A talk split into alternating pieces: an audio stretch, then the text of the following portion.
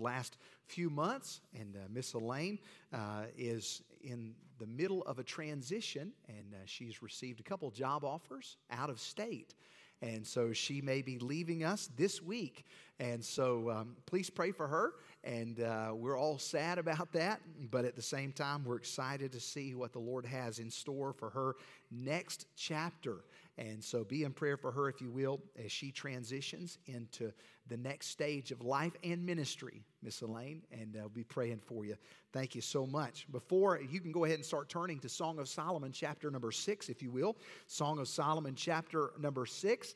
And while you're turning, let me just reference that today is the day before Miss Mary Grant's 80th birthday. And uh, so she's sitting right there. And so happy birthday, Miss Mary. And uh, if you see her after church, maybe wish her happy birthday and uh, happy birthday, Miss Mary. We love you. And uh, take your Bible, Song of Solomon, chapter number six. It is good to be back in church and uh, looking forward to the message today. As we come back into the story, remember just for a little bit of background where we are, uh, we see these two people who are madly in love. Uh, we know their relationship is far from perfect. Uh, they, uh, we saw them go from madly in love to last week they had a harsh fight uh, to now we're at the point where they're ready to make up. And uh, it reminds us of a very simple truth that we all need to kind of take note of, and you can write this down if you want to. But they remembered what it was that drew them together. They remembered what it was that kind of united them together, that first drew them to each other. So let me just kind of ask you this morning what is it about the person that you're with that first drew you to them? Uh, maybe it was uh, to some it might be personal. You know they they love me or uh, they make me feel special or they were kind to me or he or she has an awesome personality or they make me laugh. Uh, maybe it was physical. You know nobody looked as good as they did pastor you know. Uh, maybe it's spiritual uh, maybe say, you know, they draw me close to the Lord. Uh, they make me feel like uh, I can be something in the Lord's sight. Uh, but all of us have a very practical reason that you can kind of point to. Uh, you can put your finger on and say, that is the reason that I'm with that person. But today, in light of this chapter, I want you to spiritualize the question and ask for just a moment what is it that drew you to Jesus? What is it about him that makes him lovable to you? What is it that you say, man, that is what keeps me coming back for more? He is that, and you fill in the blank. Uh, you could say the same thing about a church. Now, what is it that keeps me coming back to Crossroads? Now, what is it about this place that's so special? We all have all kinds of reasons, but let's look at Song of Solomon, chapter 6, and, and look at, at what it was about each of them that drew them to each other. Chapter number six, Song of Solomon. Uh, let's read the first three verses. Look at verse number one. Uh, the Bible says, Whither is thy beloved gone, O thou fairest among women? Whither is thy beloved turned aside, that we may seek him with thee? My beloved is gone down in his garden to the bed of spices to feed in the gardens and to gather lilies. Verse 3 I am my beloved, and my beloved is mine. He feedeth among the lilies. Let's stop right there and let's pray and ask the Lord to bless our time together. Father, thank you for your word and thank you for the opportunity to be in your house again. And Lord, I ask that you please speak to our hearts. Lord, please speak to each of us where we are today and help us to see what it is about you that drew us to you in the first place. Now, Lord, we know within ourselves there is no good thing that makes us lovable as far as the world is concerned, uh, Lord, but we understand that you love us with a perfect love. Uh, Lord, you sent your son, Jesus, to die on the cross to draw us back from the fall of sin. And Lord, we ask you that you please help us to love you with that same level of commitment that you have for us. Lord, please speak to my heart. Please cleanse me of sin. Help me to see. Uh, Lord, help me to be clean as I preach your word to your people. And uh, Lord, please use me in a special way today. Uh, Lord, help the words of my mouth to be acceptable in your sight. Oh Lord, our strength and our Redeemer. And help us to see our spiritual need. If there's one here today that doesn't know you as their personal Savior, help them to see where they are today in need of you. We love you. And thank you for loving us. In Jesus' name, amen. If you're taking notes this morning, you can write down number one the findings. The findings. Uh, remember that the woman was speaking when we last saw the couple. She'd gone out into the evening looking for her husband. Uh, she had been abused and ridiculed by the men and women of the town. She told them uh, how much she valued who he was originally, and so much so that the women in chapter number six, verse one, have a change of heart. And they begin asking her uh, what it is and how they can get involved in the hunt. We see, uh, number one, the desire that's mentioned in verse number one. Uh, they start asking the question to her. And they start asking, hey, how can we find your man? Whither is thy beloved gone, O thou fairest among women? Whither is thy beloved turned aside? Hey, where is he? How can we find him? How can we assist you? They ask her how they can get involved in the search. The motivation seems to have changed. Uh, the previous chapter, they were chastising her for letting him walk. And now, after hearing her description of him, she, they're all like, hey, how can I find a man like that? Uh, how can I get a piece of that? Uh, we want some of that in our life too. And, and when people hear you and I talk about our spouse, do they leave the conversation wanting what you have or sorry for what you have? Do they feel sorry for you and feel sorry for your spouse? Uh, when you talk about your spouse to your kids, do they want to grow up one day and marry someone like your spouse? or just the opposite? Uh, when people hear you talk about Jesus, do they desire him or not want to be anywhere near him? Do you, see, you and I are the only Bible that some people will ever read. Do they want a relationship from the pages of your life? What do they see? Matthew chapter 5, verse 16, let your light so shine before men that they may see your good works and glorify your Father which is in heaven. 2 Timothy 1 8, be not thou therefore ashamed of the testimony of our Lord, nor of me his prisoner, but be thou partaker of the afflictions of the gospel according to the power of God. Does your testimony accurately reflect Christ in all that you do? Does he, do people look at your life and say, man, I want a Savior like they have? Would people come to church with you if you invited them based on your testimony? You know, we asked you last Sunday to grab a stack of these cards, and we have 6,000 of them and multiple service opportunities over the next several weeks for people who are in need of hope, who are in need of healing, uh, the title of our Christmas series is Do You Need a Christmas Miracle? And we all know people who need a miracle. And that miracle, by the way, his name is Jesus. He is the answer for all the world today, as the song says. He is what we need. But would people want a relationship with Jesus based on the one that you have with him? You are that Bible that people are reading. See, these women saw how she talked about her husband and they wanted that for themselves. There was a desire, but number two, there was a direction in verse number two. She knew him well enough to know his level of commitment to her. Uh, he had already been to the garden. He says, she says in verse number two, My beloved has gone down in his garden to the bed of spices to feed in the garden and to gather lilies. He had already talked about what that garden was and uh, the figurative and literal sense in chapter 4, verse 12. He said, A garden enclosed is my sister, my spouse, a spring shut up, a fountain sealed. He had already been there. He had already assumed ownership of her, of that place, that garden. She belonged to him, had already given herself to him. She had already surrendered who she was, and her identity was now found in him. See, when we come to Christ for salvation, there is a surrender of the will that takes place. See, before Christ, there was a desire within ourselves to do what we want to do, to live out our desires, to fulfill our desires for living. But when Jesus comes into our life, he changes that.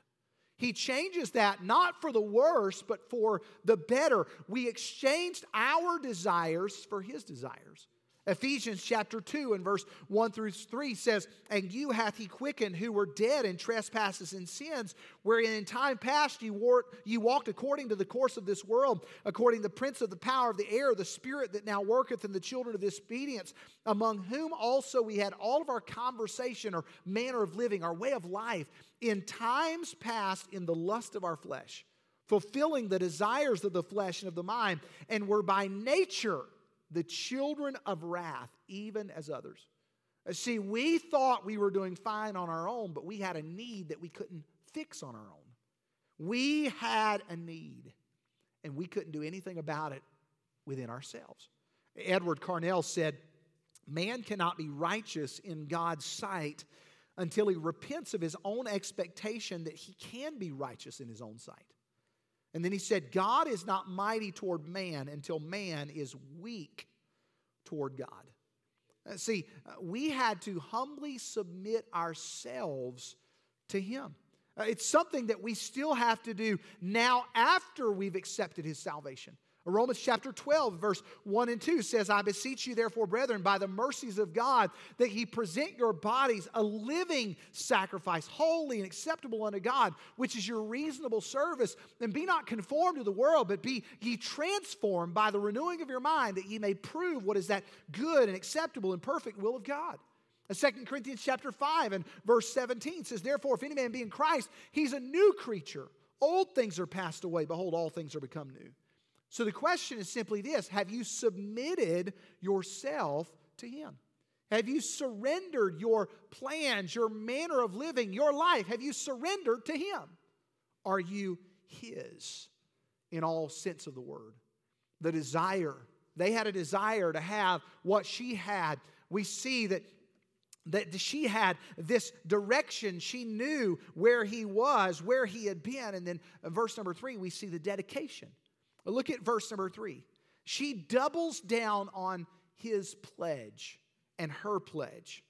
She says in verse 3 I am my beloved's, and my beloved is mine. He feedeth among the lilies. She doubles down here. She opens up herself and says, I'm not ashamed to be connected to him. How are you in wanting to be tied to Jesus? Uh, does that make you uncomfortable? Or are you totally fine with it? Uh, does that satisfy you to be connected to Him? When His name is mentioned, do you identify yourself boldly and proudly with Him or ashamedly with Him? Uh, Luke chapter 9, verse 23, Jesus said, If any man will come after me, let him deny himself and take up his cross daily and follow me. Keller said, Jesus says, I want you to follow me so fully, so intensely, so enduringly that all other attachments in your life look weak by comparison. Yeah. Tozer said, If I am to wholly follow the Lord Jesus Christ, I must forsake everything that is contrary to him. Are you following Jesus? Are you dedicated to him? Uh, that's not to say that there won't be some rough patches along the way. Paul said in 2 Timothy chapter 3 and verse 12, Yea, and all that will live godly in Christ Jesus shall suffer persecution. Following Jesus involves a manner of suffering in this life. But it's just like you can make the exact same analogy with marriage. See, when I choose to spend the rest of my life with someone, I'm also choosing to deny myself of some things. Uh, that means where we go eat on Sunday afternoon sometimes. Uh, that might mean a, a, decision that I would like to make for me, like uh, the newest Lego set that I want to buy that Michelle won't let, you know, uh, all of those different things. She keeps saying something about mortgage. Mortgage for, I, I don't understand that. Uh, but, uh, you know, no longer am I living for me, but my life becomes about us. When I made that decision to get married, there was an exchanging of the will. Ephesians chapter 5, verse 25 says, Husbands, love your wives, even as Christ also loved the church and gave himself for it. Yeah, I thought about this quote, and it's in your notes. Every time you say yes to something, you're saying no to something else. Every time I say yes to something, I'm saying no to something else. When I say yes to Jesus, I'm also saying no to my old way of living, to my old life, to the flesh, to the world. When I say yes to my spouse, I'm saying no to everyone else. I'm saying yes to her and no to all the other people who are long line. Yeah, sure. Uh, long line of people who uh, wanted to spend their life with this guy. Uh, but I'm saying no to my plans. I'm saying no to my desires. Uh, no to my will. It's no longer what's best for me, it becomes what's best for us. And when we walk with the Lord, what's best for me is what's best for us. When I look at my life with Christ, what is best for me is His desire, which should be my desire. To say, Lord, it's not about me anymore, it's about our relationship. It's about this new journey with Jesus that I'm walking and what is best for us. But do I see following Jesus as being better? Uh, am I dedicated to pursuing him? Uh, she talks about her findings. Hey, I, I'm his and he's mine. This is the relationship. But then, number two this morning, she talks about the facts. The facts. Uh, look at verse number four. For the first time since the fight in chapter number five, the man speaks. Up to this point, it's been the woman or the chorus of these other women, and, and now he's going to describe her yet again. Uh, look at uh, verse 4 through 7. We see that he praised her. He praised her. You know, this would have been a perfect time for him to vindicate himself, uh, to give an excuse of why he left in the first place in chapter 5 when she opened the door, but he doesn't do that. He gets down right to the matter, and what does he do? He reassures her that he belongs to her. Look at verse 4. He said, Thou art beautiful, O my love, as Tirzah, come, comely as Jerusalem, terrible as an army with banners. Turn away thine eyes from me, for they have overcome me. Thy hair is a flock of goats that appear from Gilead. Thy teeth are as, and I won't say anything about West Virginia today. Uh, the teeth are as a flock of sheep uh, with go up from the washing. Verse 7, as a piece of pomegranate are thy temples. Uh, he describes her, he reassures her of his love for her and the fact that she belongs to him and he belongs to her.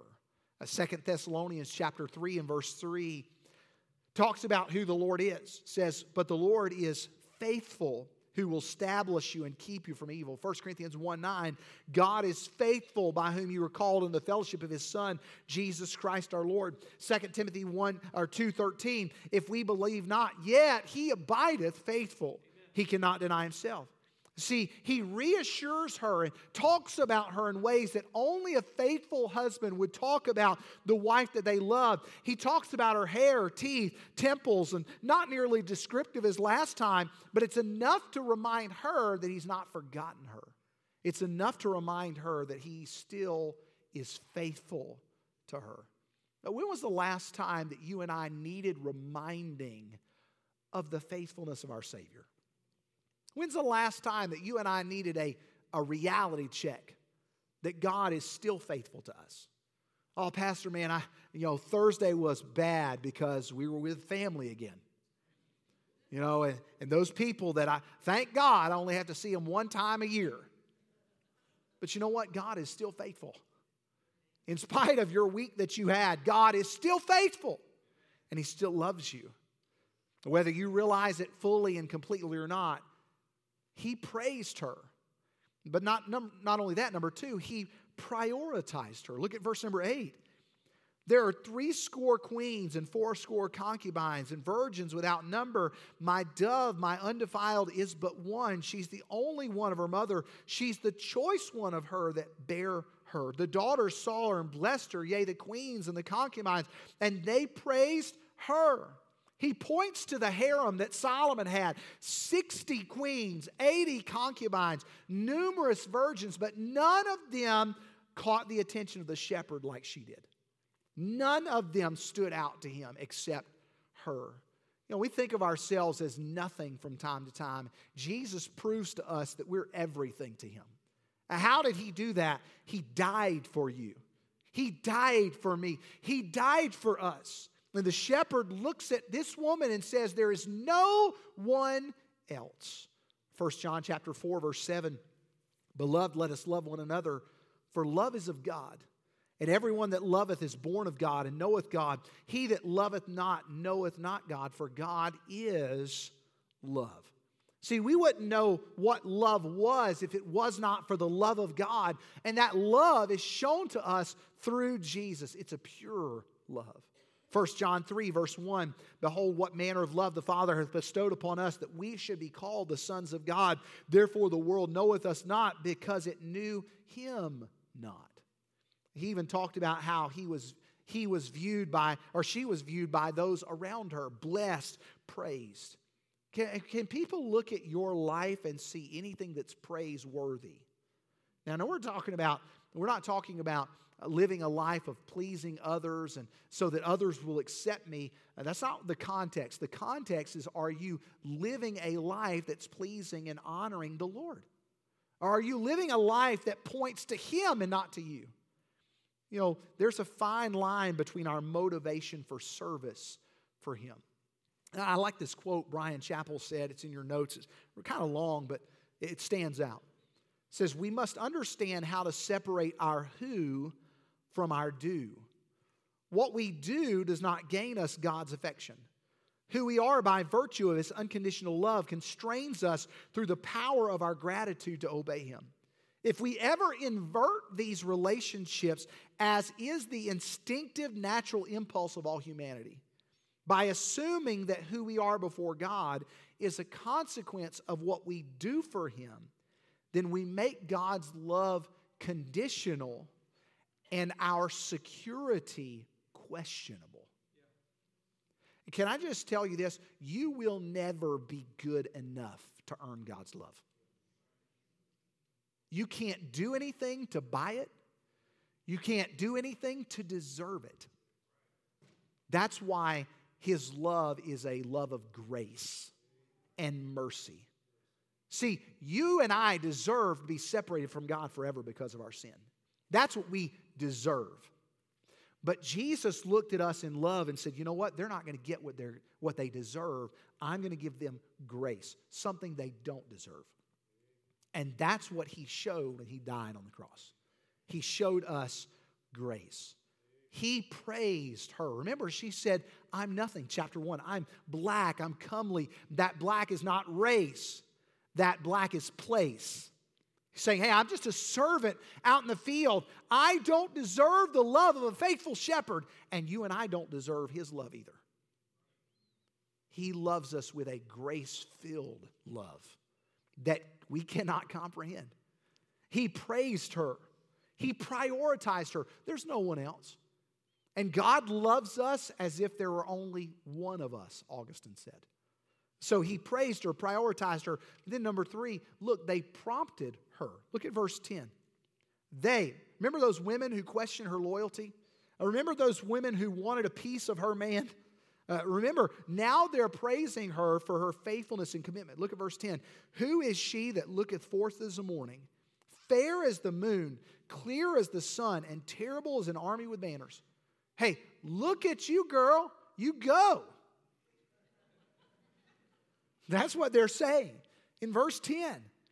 They're responding to his description of her, validating what he's spoken about her. Now, think about this the world might not know how to answer what you and I have to say about the Lord, but they cannot argue with the power of a changed life that's been changed by the gospel. They can't argue that.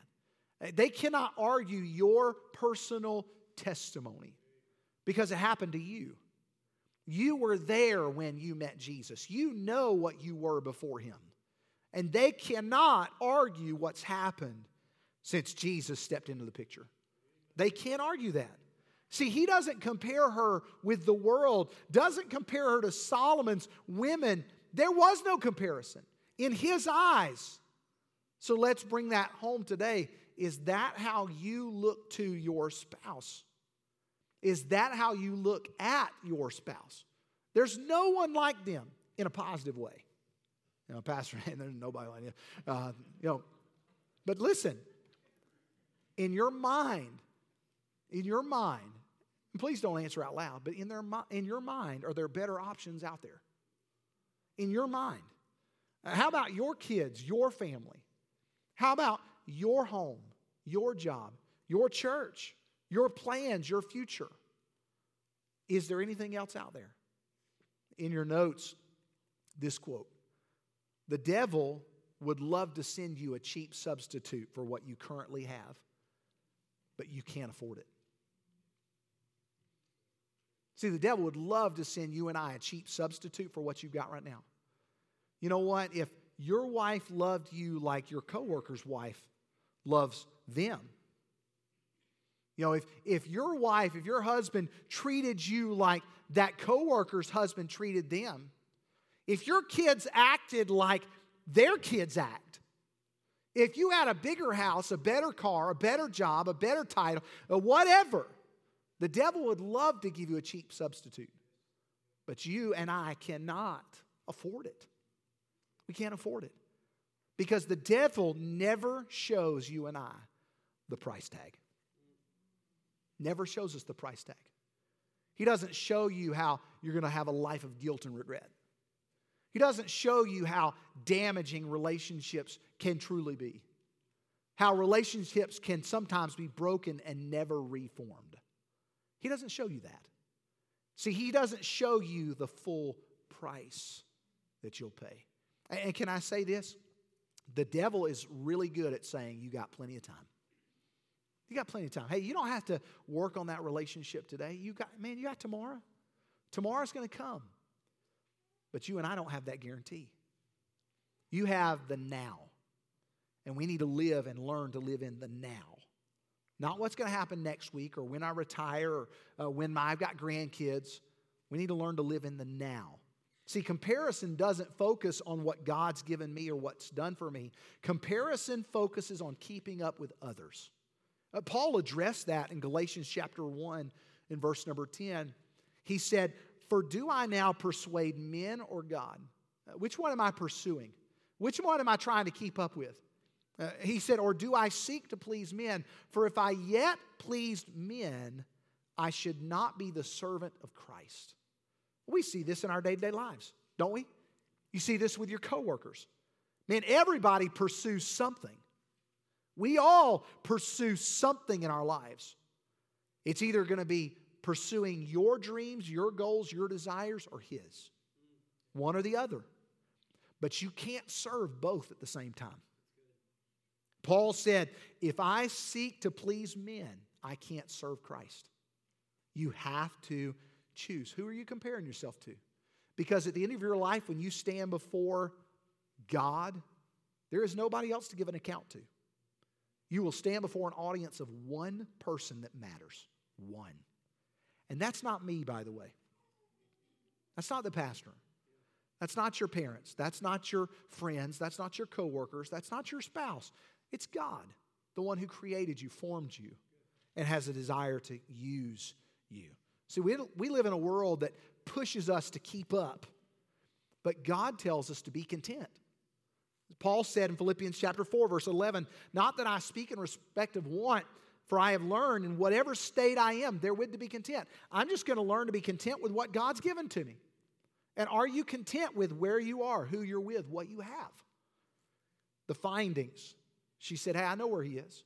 The facts, he said, I know the love that I have for her. And then lastly, this morning, we see the fault. Look at verse number 11.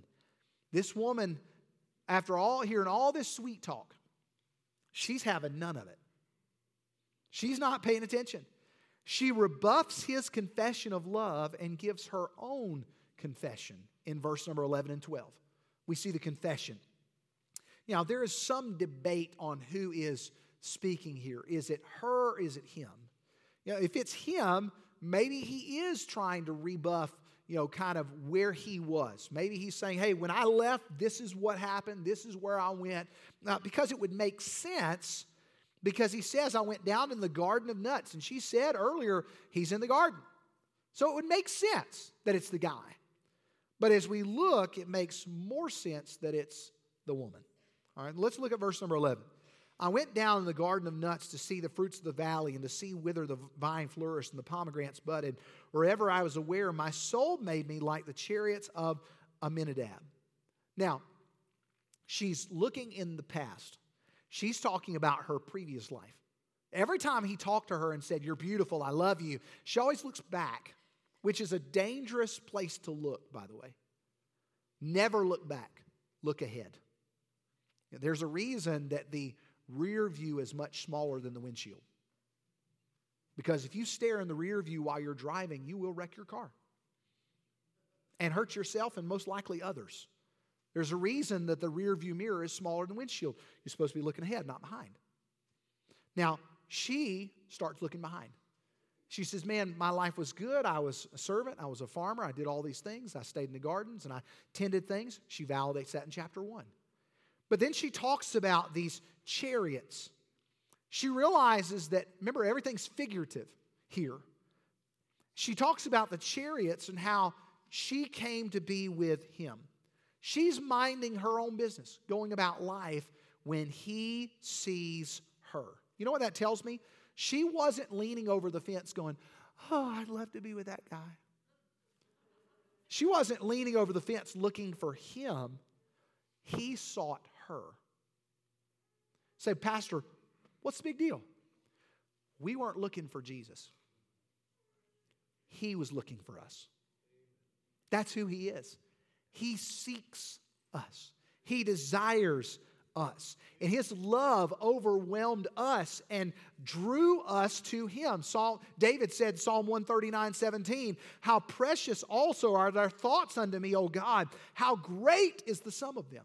We weren't looking for Jesus, He was the one who's looking and found us. He's the one. So she confesses, I wasn't looking for you, but you found me. And then we see the call in verse 13. Look here as we close out this chapter.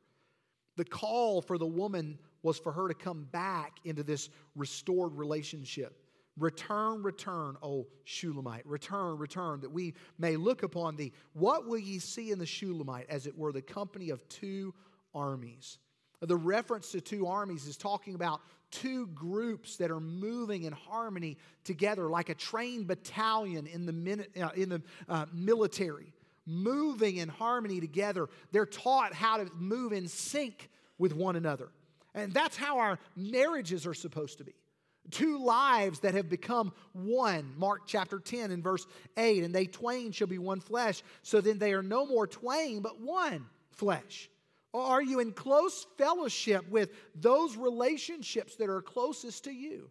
Are you in total harmony with the Savior? James chapter 4, verse 7 and 8. Res- submit yourself therefore to God. Resist the devil, he'll flee from you. Draw nigh to God, and he will draw nigh to you. You know, it's kind of like this thing of harmony and being in sync is kind of like playing an instrument. You know, I, I grew up playing the piano. Started taking lessons when I was seven years old.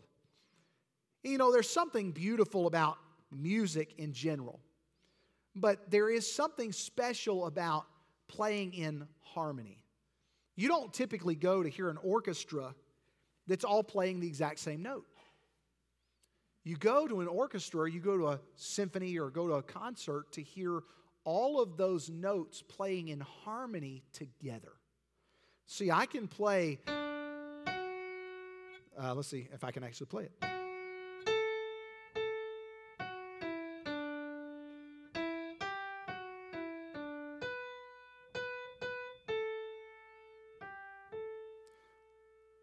Some of you, that is the concert. It's like, man, that, if I could just do that, that's awesome, you know? But you know, playing one note at a time, it's somewhat impressive, but it's not really beautiful. It's not significant. See, I can be playing this down here.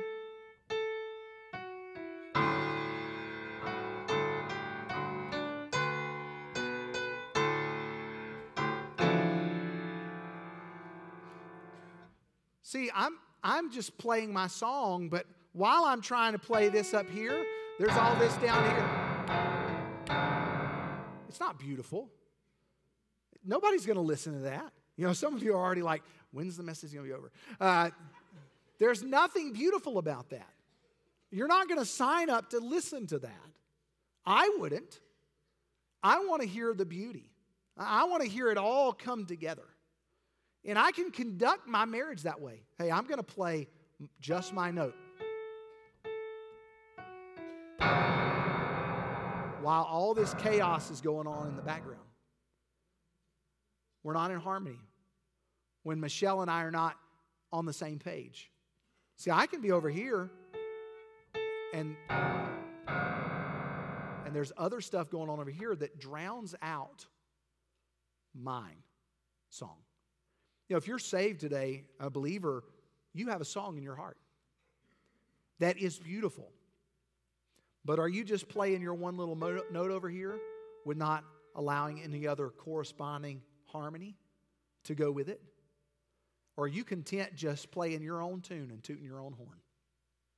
That's not impressive, and it doesn't bring honor to the Lord. See, it doesn't bring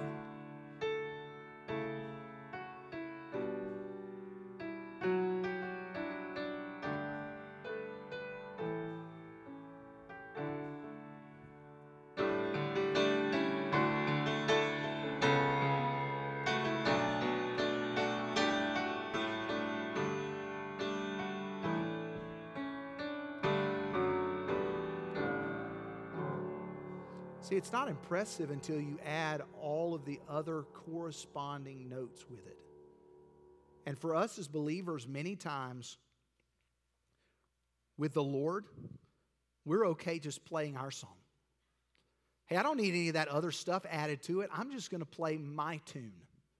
And as long as you hear my tune, everything else doesn't matter. It's not important.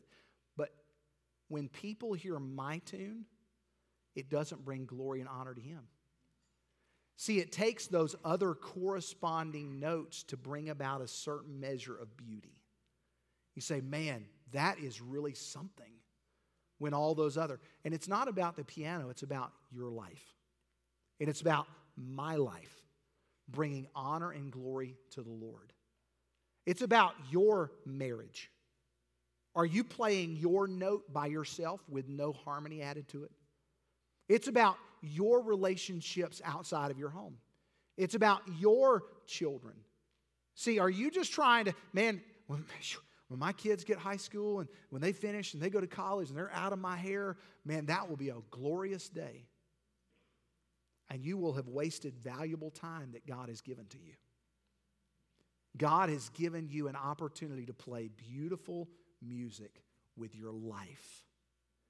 And if we're not careful, We'll be content with just playing one singular note with no harmony that brings no glory to God.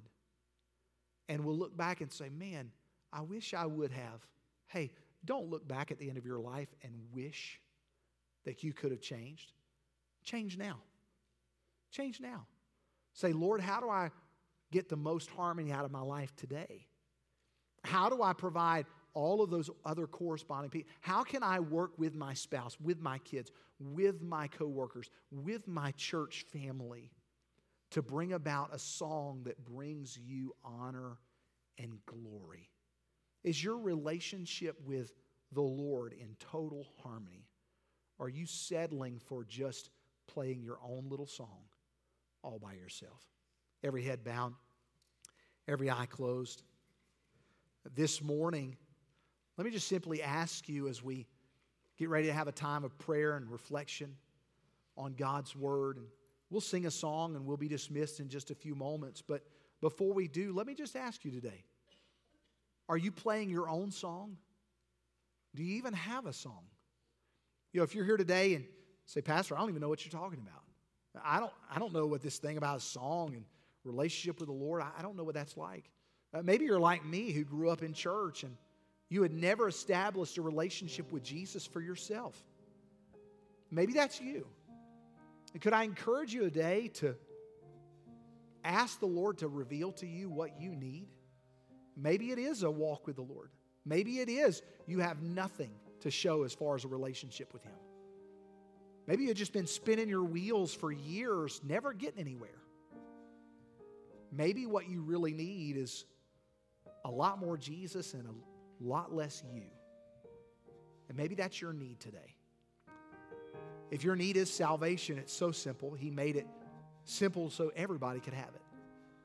That's realizing that you're a sinner in need of a Savior, that you have a sin debt that has to be paid somehow and you can't afford to pay it. That's why Jesus came to earth and He died on the cross and paid your sin penalty that you deserve to have to pay. Jesus paid it for you. But just knowing that Jesus died for you is not enough. You have to ask Him to apply it to your life. It's simply asking Jesus to come into your heart and life and take over your life. That doesn't mean that there's going to be a immediate metamorphosis on the outside, but your heart will change immediately. And you can begin that journey with Jesus today. And maybe that's your need, whether you're here in the room or watching online. If you've not established that relationship with Jesus, would you simply talk to Him about that? Admit what your need is, that you're a sinner in need of a Savior. Tell Him that you believe that He died for you and mean it. It's not a magical prayer, it's a prayer of faith. And then ask Him to become your Savior. Be the greatest decision of your life. It's the greatest decision of my life. At 17 years old. And then maybe your walk with the Lord isn't what it is, what it should be. Maybe you're playing, content to play one note with no harmony. But would you simply talk to Him today? Our personal workers are on the move and they'll be right down front. If you need to pray with someone, we would love to pray with you, try and encourage you. Uh, Pastor John is right down front and be happy to pray with you, talk to you. If you have a step that you need to take today, whether that's baptism or membership or discipleship or getting involved, whatever that is, we'd be honored to take that step with you and to help you in your journey with Jesus if you'll allow us. But start with Jesus. Everything begins with Him. If you don't have the relationship, let's take a moment and ask Him to help us. If you're here with your spouse, maybe you want to just pray together. Hey, our, our life hasn't been in total harmony, our marriage hasn't been in sync together. Yeah, one of you is trying to do what's right, and maybe one of you is coming to church, the other one's hit or miss, or maybe one of you is reading your Bible and the other one's not. But your spiritual life together isn't in sync, it's not in harmony. Would you maybe reach over and take that person by the hand and just talk about what you need together as a husband and wife? Maybe pray and just ask the Lord to help you, guide you, your home, your marriage. If you need Jesus, He's waiting on you. You're not waiting on Him. Remember, you're not looking for Him, He's seeking you. Would you simply surrender to Him today and submit your life to Him and His desire? If it's been a while since you've been near the Lord, would you come back home today? Would you simply ask Him for His help? Father, please bless our time of invitation and reflection. Lord, you are our hope in life and in death. There is no other. And Lord, we thank you so much for your goodness to us. Lord, I ask that you please help us now to search our hearts and reveal to us our spiritual needs. Lord, if there's someone watching online or in the room that doesn't know you as their Savior, help them to call out to you today. Lord, help them not to have peace until they do. And Lord, whatever the other needs may be represented, please do a work in hearts as only you can.